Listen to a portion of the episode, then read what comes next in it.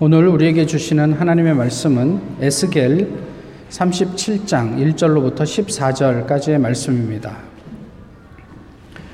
구약 성경 에스겔 37장 1절로부터 14절까지의 말씀을 이제 봉독하겠습니다. 여호와께서 권능으로 내게 임재하시고 그의 영으로 나를 데리고 가서 골짜기 가운데 두셨는데 거기 뼈가 가득하더라. 나를 그 뼈 사방으로 지나가게 하시기로 본즉 그 골짜기 지면에 뼈가 심이 많고 아주 말랐더라.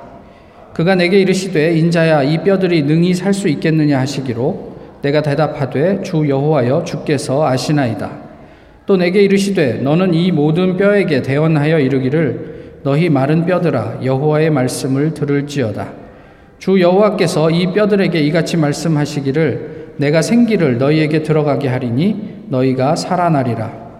너희 위에 힘줄을 두고 살을 입히고 가죽으로 덮고 너희 속에 생기를 넣으리니 너희가 살아나리라. 또 내가 여호와인 줄 너희가 알리라 하셨다 하라. 이에 내가 명령을 따라 대언하니 대언할 때에 소리가 나고 움직이며 이 뼈 저 뼈가 들어맞아 뼈들이 서로 연결되더라. 내가 또 보니 그 뼈에 힘줄이 생기고 살이 오르며 그 위에 가죽이 덮이나 그 속에 생기는 없더라. 또 내게 이르시되 인자야 너는 생기를 향하여 대언하라. 생기에게 대언하여 이르기를 주 여호와께서 이같이 말씀하시기를 생기야 사방에서부터 와서 이 죽음을 당한 자에게 불어서 살아나게 하라 하셨다 하라. 이에 내가 그 명령대로 대언하였더니 생기가 그들에게 들어가매 그들이 곧 살아나서 일어나 서는데 극히 큰 군대더라.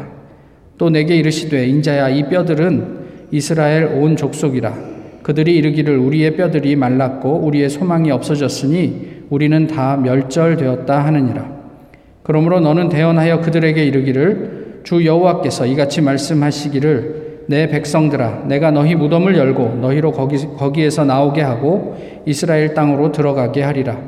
내 백성들아 내가 너희 무덤을 열고 너희로 거기에서 나오게 한즉 너희는 내가 여호와인 줄을 알리라.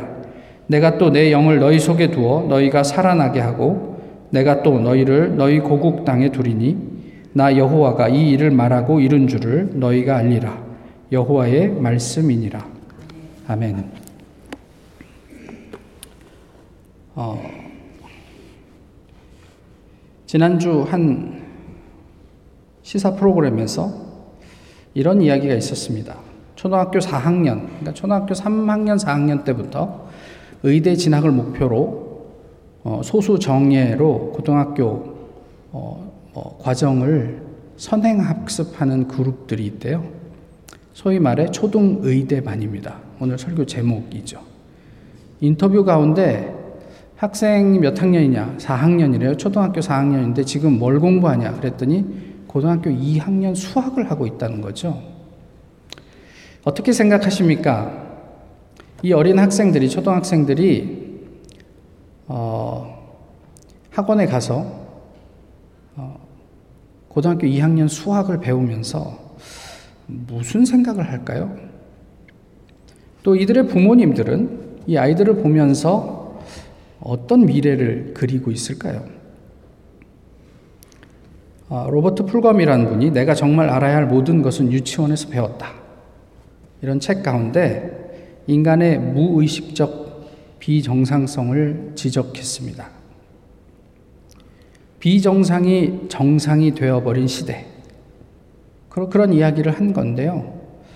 문제는 우리의 신앙입니다. 우리의 신앙은 괜찮은가? 이게 뭐, 뭐가 정상적이다. 이렇게 얘기하기가 어려운 시대가 되어버려가지고, 그것마저도 혼란스럽지만, 우리는 괜찮습니까? 이런 질문은 꼭 해보면, 아, 해보아야 하지 않을까 싶어요. 그 20년 넘게 신앙생활을 한 교인이 있었어요. 그 교회에 이제 목사님이 얘기를 하시는데 그냥 아내의 회유와 협박에 못 이겨서 교회를 출석할 초창기 뭐 성경 공부에 억지로 끌고 가서 앉혀놨더니 성경을 읽으라고 그랬더니 그때 그때만 해도 세로로 쓰여진 성경인데 그거를 일부러 가로로 읽던 분이었대요. 그런 분이 한 20년 지나고 나니까 지금 교회에서 없어서는 안 될 중요한 어떤 일꾼이 되었다. 뭐 이런 이야기예요. 그러면서 그분 이야기가 특별히 은혜를 받았다고 할 만한 사건이 없어도 20년이란 시간 속에 그분이 좋은 신앙인이 되었다. 이런 이야기를 하신 거죠. 이 신앙인을 어떻게 생각하십니까? 우리는 좋은 신앙이다. 라고 하면 어떤 것들을 상상합니까? 주의 영에 이끌려서 환상을 봅니다. 하나님이 질문합니다. 네 눈에 보이는 이 마른 뼈들이 능히 살겠느냐? 이런 하나님의 질문에 어떻게 대답하면 좋을까요? 지금 그때 당시의 상황을 좀 보면 어, 주전 587년에 이스라엘이 멸망하지 않습니까? 그렇게 멸망을 경험한 후에 얼마 되지 않은 시점이었던 것 같아요. 그러니까 많은 사람들이 하루아침에 노예로 전락을 하게 되고 그러면서 뭐 어쩔 줄 몰라 하는 상황이에요. 아주 절망적인 상황이죠. 그런 상황 속에서 하나님께서 에스겔을 아, 불러서 환상을 보게 하시면서 질문을 하신 거예요. 그런데 에스겔이 누구입니까?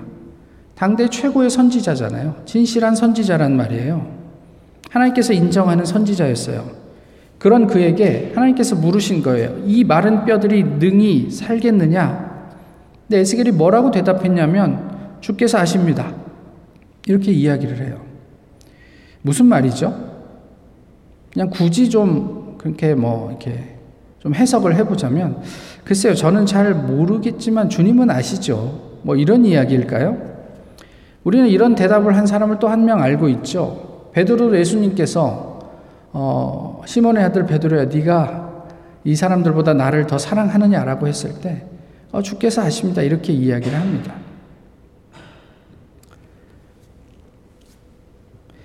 사실 에스겔쯤 되면요. 이렇게 대답했으면 어땠을까 싶어요. 그럼요. 주님 원하시면 뭐든 되죠. 왜 안 됩니까? 마른 뼈 아니라 이 뼈들이 다 가루가 돼도 주님께서는 이들을 살려내실 수 있는 분입니다. 이 정도는 돼야 되는 거 아닙니까? 에스겔이라면. 그럼에도 에스겔은 어, 한편으로는 매우 소극적으로 하나님에게 그 공을 넘기는 것처럼 보이기도 해요. 그런데 더 재미있는 것은 하나님께서 이것에 대해서 야, 넌 어떻게 이렇게 이스라엘의 선지자가 돼갖고 내가 가진 비전을 이렇게 알아채지 못하고 그렇게 답답하냐? 이렇게 좀 책망하실 법도 한데 아무런 말씀이 없으시고 계속해서 이제 하나님의 미션을 주시는 거죠. 여호와의 말씀을 들을지어다. 예전에 이 타운에 그, 그 브라질에서 어, 성장해서 브라질 의대를 졸업하고 미국에 이제 예, 왔던 형제가 있었어요.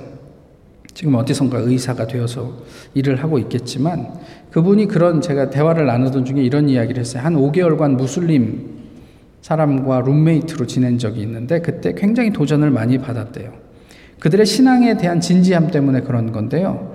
특히 코란을 1년에 두 번은 꼭 읽어야 하기 때문에 매일 일정한 시간에 자신의 경전을 읽고 있는 그런 모습, 그런 성실한 모습을 보면서 어, 크리스찬으로서 되게 도전을 받았다는 거예요. 어, 요즘 성경 잘 읽고 계십니까? 뭐 목사는 네 번, 장로님은 세 번 이렇게 얘기하니까 차별한다고 그래서 다 같이 네 번 읽기로 했죠 1년에. 예, 뭐 어떻게 읽고 계시는지는 모르겠습니다만은 우리의 말씀에 대한 태도를 한번 좀 좀 돌아볼 일이에요. 무엇이 하나님의 요구였어요? 완전히 말라 비틀어진 뼈에게 하나님께서 선포하라 이렇게 말씀하셨던 거예요. 그게 하나님의 말씀이에요. 느껴지세요? 성경은 이게 신앙이라고 말씀하고 있어요. 우리는 어떻습니까? 우리가 기대하는 신앙의 어떤 모습들은 어떤 거예요? 11절에 다 말랐다. 이제 소망이 없다. 이렇게 얘기를 하고 있잖아요. 이제 우리는 망했다. 이게 당시 이스라엘 사람들의 태도예요. 우리도 삶을 살아가면서 이런 어떤 마음이 들 때가 종종 있습니다. 여기에서 하나님을 발견할 수 있을까요? 철저하게 말라버린 소망 없는 마른 뼈를 향해 그들이 회복을 선포할 수 있겠느냐는 말이에요. 아니, 우리는 그렇게 말하라고 하신 하나님의 명령을, 그 말씀을 신뢰하느냐는 말이에요. 하나님, 잘 모르셔서 그런 모양인데, 이거 완전히 말라 비틀어져서 이게 발로 툭 차면 다 부러지고 이제 금방 가루가 될 판입니다. 도대체 여기서 어떤 소망을 이야기할 수 있겠습니까? 라고 반문하지는 않겠느냐는 말이에요. 다시 생각을 해보시자고요. 무엇이 좋은 신앙입니까? 제가 예전에 한번 나누면서 신앙의 반대말이, 그러니까 믿음의 반대말이 뭐라고 그랬죠? 잘 기억이 안 나십니까? 믿음의 반대말은 불신앙, 안 믿음 뭐 이런 게 아니라 믿습니다라고요. 얼마나 안 믿어지면 그렇게 강조해서 하나님 믿습니다 하면서 나 스스로 이렇게 다지고 그래야 되겠느냐는 말이에요. 그런데 그저 믿습니다 라고 고백하기만 하면 좋은 신앙인입니까? 어, 주중에 서세원 씨가 사망하셨잖아요. 그분이 하신 설교 중에 뭐 그런 내용이 있더라고요. 제가 뭐 설교를 들으려고 들었던 건 아닌데요. 뭐 이제 캄보디아에 있으면서 자기가 아는 어떤 지, 지인보다 골프를 더 잘 치고 싶었대요. 그래서 기도했대요, 하나님께.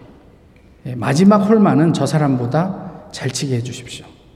근데 평균 타수가 그분보다 한 20타 더 친대요, 서세원 씨가. 근데 마지막 홀에서 그분보다 잘 칠 확률이 많지 않겠지만 기도했대요. 기도했더니 자기가 이겼다가 아니라 못 이겼대요. 근데 이분이 뭐라고 얘기했냐면 그분도 목사님이셨잖아요. 왜 못 이겼을까요?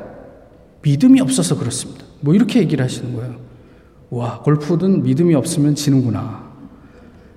네, 그래서 제가 맨날 테니스에서 지는 모양입니다. 이게 우리가 생각하는 믿음입니까? 신앙의 수준입니까?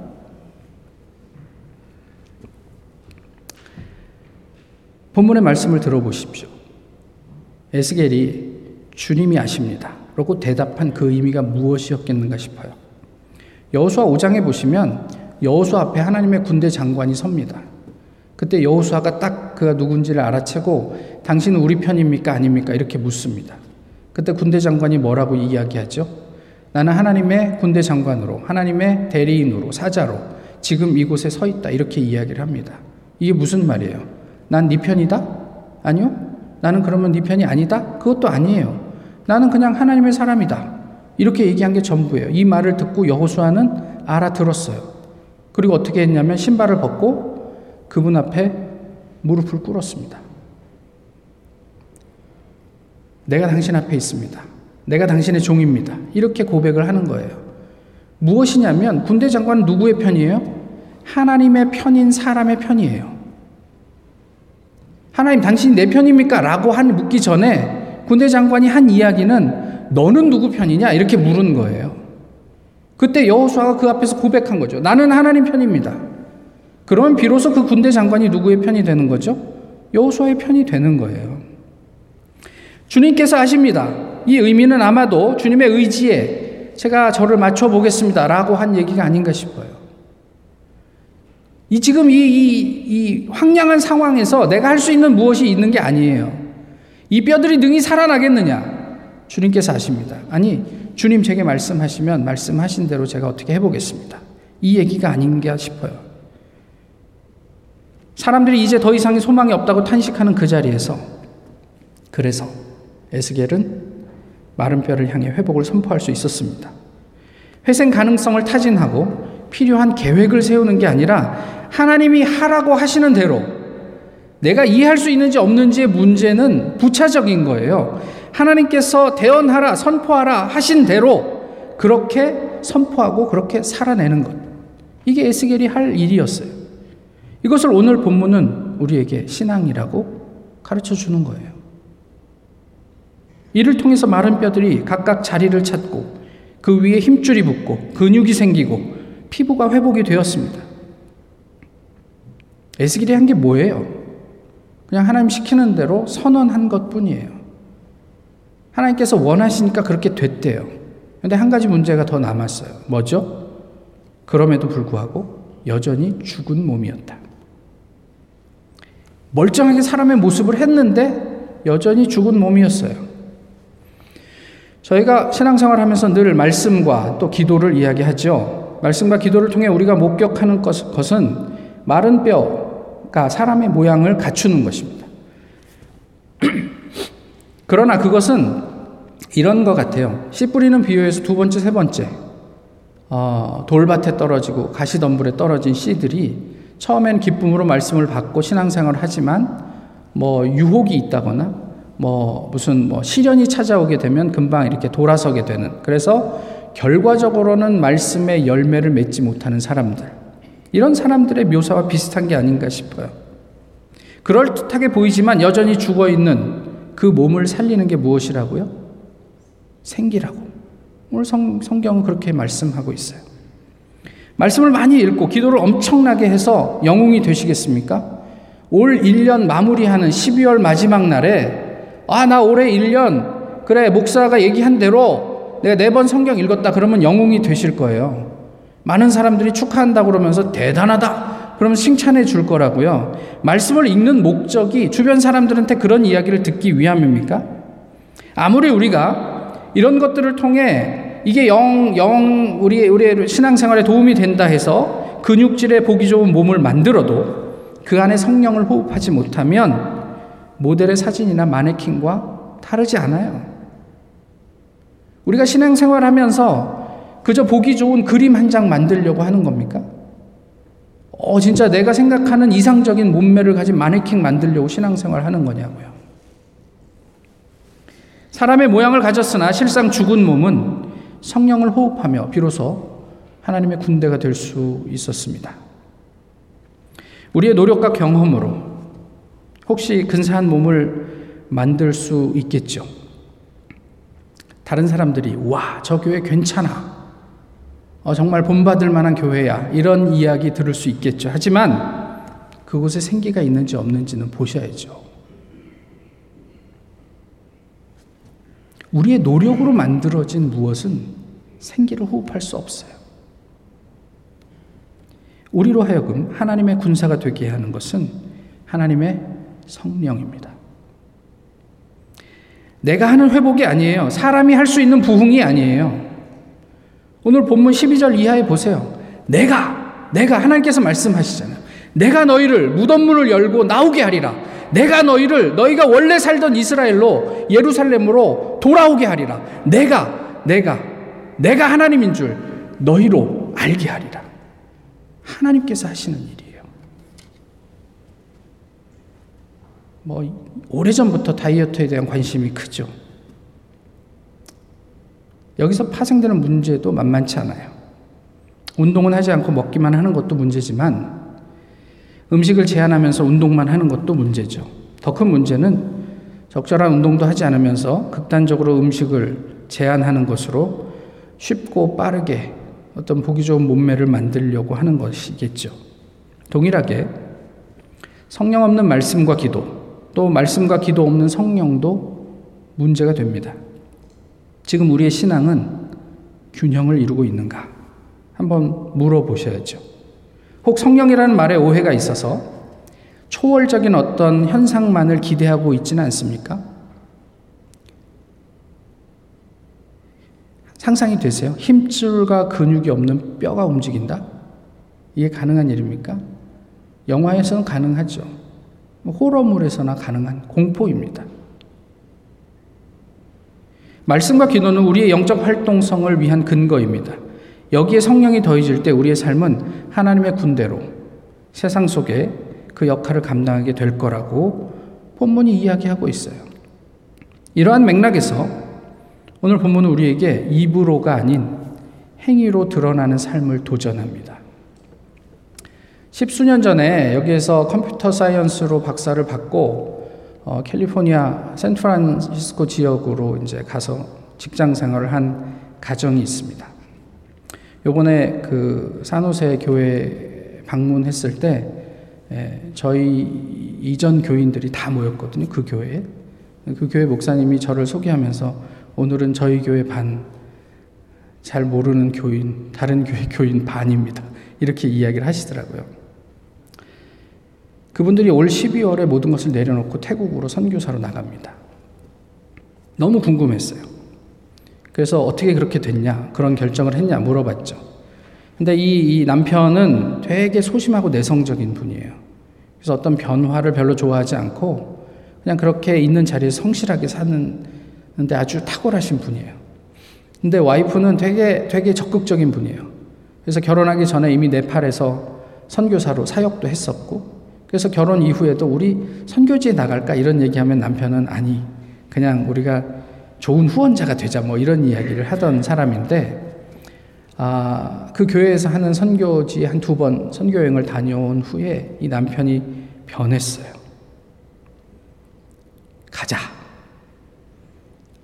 당장이라도 회사 그만두고 가자. 그러니까 와이프가 덜컥 겁이 나서 아니 잠깐 좀 생각해 보자. 뭐 이런 와중에 둘이 결론에 도달해서 가자. 그리고 딸들에게 얘기한 거죠. 하나이는 오케이 갑시다. 다른 하나이는 싫어. 여기 좋은데 왜 가? 근데 그 아이를 기다려 준 거예요. 음, 몇 개월의 시간이 지난 후에 이 아이가 어떤 자기 나름대로 어떤 결론을 내리고 함께 가자 라고 돼서 이제 6월 말에 회사를 그만두고 6개월 준비해서 12월에 태국의 치앙마이로 떠나게 된다고 얘기를 하더라고요. 그러면서 저에게 이렇게 얘기했습니다. 목사님, 이것보다 더 가슴 뛰는 일이 없더라고요. 어떻게 힘든 결정을 할 수 있었어요? 아니요, 이것만큼 우리의 가슴을 뛰게 하는 일이 없더라고요. 그분들의 이야기예요. 우리가 다 그래야 된다는 건 아니지만, 우리는 지금 무엇 때문에 가슴이 뜁니까? 지금 우리의 가슴을 뛰게 하는 일은 무엇입니까? 지금 이 타운을 오가는 수많은 사람들을 향한 우리의 마음과 삶은 무엇입니까? 혹시 우리들끼리 좋고 서로 좋은 신앙인이라면 칭찬하며 정작 이른 양 한 마리는 저 바깥 사지에 내버려 두고 우리는 교회 안에서만 지내고 있는 것은 아닙니까? 이 가정이 인도에 선교를 다녀와서 이 부인되는 사람이 고민을 한 거예요. 선교지에서는 복음을 전하면 변화가 생기고 역사가 일어나는데 왜 미국에서는 안 되나? 왜 캘리포니아에서는 안 되나? 하나님께서 동의를 하시면 여기서도 돼야 되는 거 아닌가? 그러고 본인이 직접 실험을 시작했어요. 그리고 그, 그 캘리포니아 지역은 그 특히 그, 그 샌프란시스코 산호세 지역은 그 인도 사람들이 많잖아요. 그 사람들 전도하기 시작했습니다. 오랜 시간 동안 공을 들이던 사람과 함께 식당에 갔는데요. 추수할 사람은 많은데 일꾼이 없어요. 그들을 케어해 줄 목사가 없어요. 그래서 기도하면서 또 그분과 만나고 식당에서 이야기를 하는데 서빙을 해주러 오는 그 분한테 이 자매가 얘기를 한 거죠. 당신 예수를 압니까? 그러자 이 서버가 이 자매한테 반문합니다. 너는 선교사냐? 아니, 나 선교사는 아닌데 그냥 당신이 예수를 아는지 궁금해서 한번 물어봤다. 잠깐만 기다려라. 그리고 주방에 가서 어, 음식을 하는 주방장을 데리고 오는데 인도인 목사예요. 그렇게 인도인 교회가 시작이 됐습니다. 그리고 이분이 저에게 얘기했어요. 목사님, 캘리포니아에선 정말 힘들어요. 시간도 오래 걸려요. 그러나 됩디다. 선교지에서 되던 일이 여기서도 됩디다. 이렇게 얘기를 하더라고요.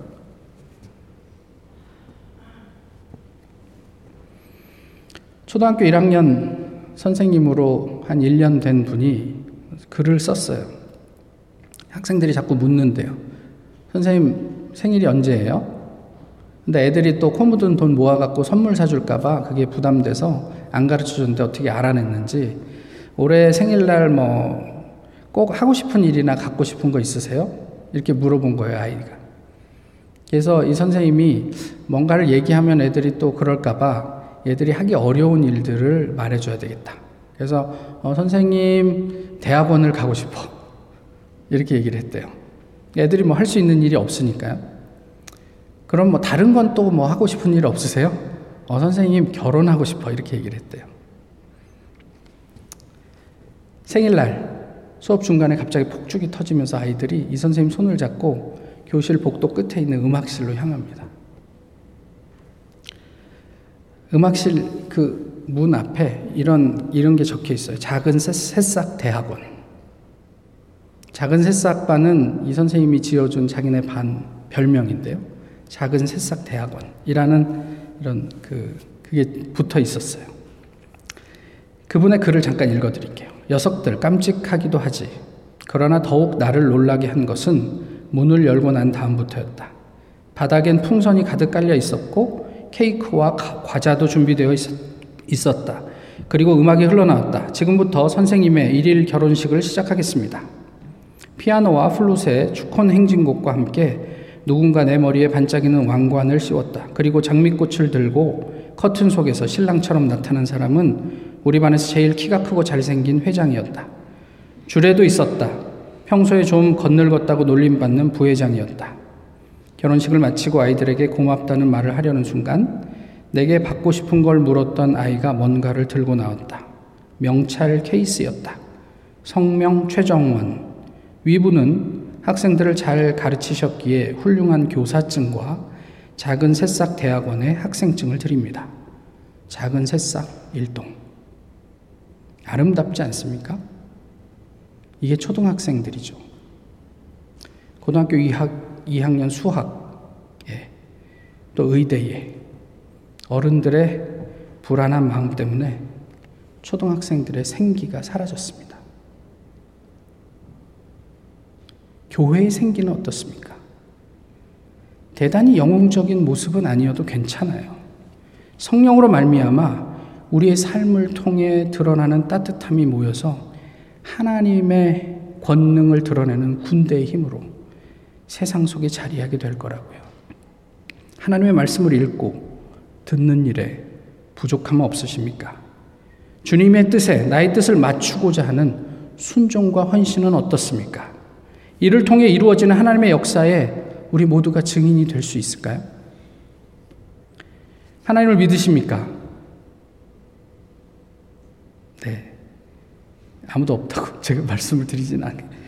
예, 하나님을 믿으세요. 초등학교 때부터 선행 학습을 통해 의사가 되어도 하나님의 바람이 불지 않으면 그 아이 안에 생기는 없습니다. 하지만 성령이 우리를 살리시면 우리는 그 누가 되었든 세상에서 어떤 자리에 있든 이 세상을 구하는 하나님의 군대가 됩니다.